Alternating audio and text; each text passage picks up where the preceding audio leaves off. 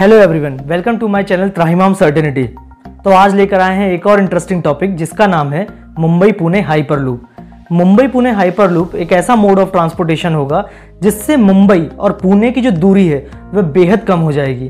तो चलिए जानते हैं मुंबई पुणे हाइपर लूप को विस्तार से और इसे Virgin hyper loop one project के नाम से भी जाना जाता है।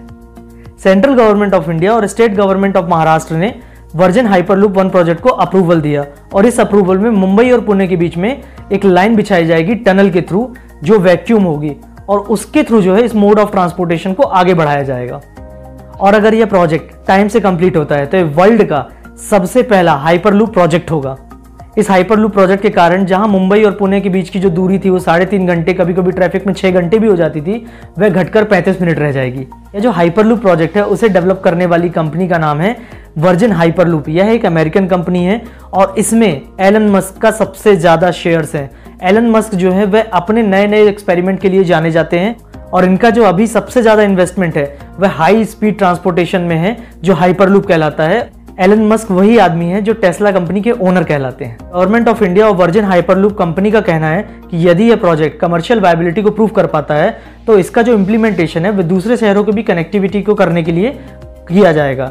जैसे कि जयपुर हो गया त्रिवेनंतपुरम हो गया, बेंगलोर हो गया, चेन्नई हो गया, कोलकाता हो गया, इन सारे शहरों को एक कॉरिडोर से कनेक्ट किया जाएगा, जिसके कारण हमारा जो मोड ऑफ़ ट्रांसपोर्टेशन है, वो high speed mode of transportation में कन्वर्ट हो जाएगा। आपको यह जान के बड़ा ही आश्चर्य होगा कि इसका जो स्पीड होगा, वो एक एयरप्लेन की स्पीड से भी ज़्यादा होगा। तो चलिए, मैं इस हाइपर हाइपरलूप प्रोजेक्ट को आपको डिस्क्रिप्शन में बता देता हूँ, इसके यूजेज इसका वर्किंग फिनोमिना और इसकी स्पीड क्या होगी, और इसमें इम्प्लीमेंट होने वाली जो प्रोसेस है, वो कैसी होगी।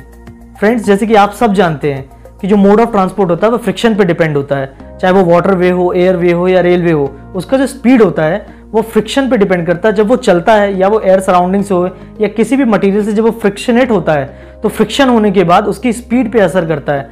सेम इसके वाइसा वर्सा कंडीशन जो है, वो हाइपर लूप के साथ है। हाइपर लूप में फ्रिक्शन को कम करने की कोशिश की जाएगी।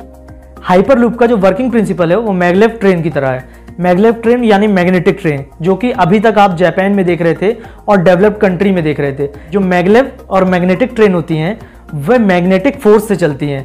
वहाँ पर जो है फ्लक्स जनरेट होता है, इलेक्ट्रोमैग्नेटिक इंडक्शन जनरेट होता है और उसके थ्रू मोटर रोटेट करती है और मोटर के रोटेट होने से ट्रेन जो है वो आगे बढ़ती है और अपनी स्पीड पकड़ती है। सेम वर्किंग फिनोमिना जो है, वो हाइपरलूप प्रोजेक्ट में एप्लीकेबल है, बट डिफरेंट वे में।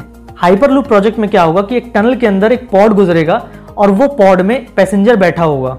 टनल के अंदर जो है वो वैक्यूम पावर जनरेट किया जाएगा, जिसके थ्रू जो है उस पॉड का प्रोपेलर जो है वो वर्क करेगा और प्रोपेलर के मूव करने से पॉड भी मूव होगा by the help of solar energy air medium के कम होने से फ्रिक्शन कम होगा और फ्रिक्शन के कम होने से एरोडायनेमिक्स के बाकी प्रिंसिपल इन्वॉल्व होंगे और उस इन्वॉल्वमेंट से क्या होगा कि उसकी स्पीड जो है वह बढ़ती चली जाएगी और पॉड धीरे धीरे कर कर अपनी स्पीड को मैक्सिमम तक ले जाएगा और उसकी जो मैक्सिमम स्पीड होगी वह होगी 1200 किलोमीटर पर आर और 720 माइल्स पर आर।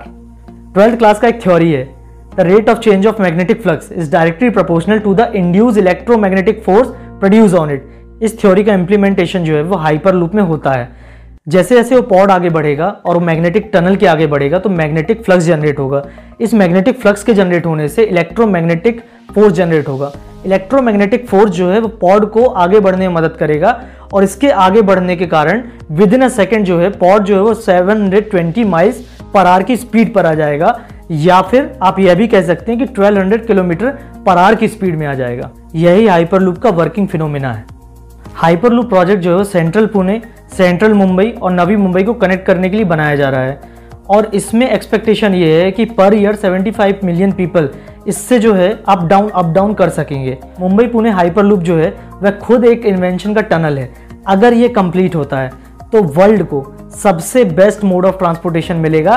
लेकिन इसके ड्रॉबैक यह है कि पैसेंजर को जो है, वह टनल के अंदर से गुजरना पड़ेगा। और किसी भी कारण से, यदि कोई भी हेजार्डस पोजीशन आती है तो उस पैसेंजर को बचाना मुश्किल होगा। मुश्किल होगा, लेकिन नामुमकिन नहीं होगा। नामुमकिन इसलिए नहीं होगा क्योंकि अगर कंपनी इस सारी चीज़ों पर गौर कर रही है तो सेफ्टी पर भी ध्यान देगी। तो आज के लिए इतना ही। फिर हाजिर होऊँगा एक इंटरेस्टिंग टॉपिक के साथ। जब तक के लिए मेरे चैनल को लाइक शेयर और सब्सक्राइब करना मत भूलिएगा।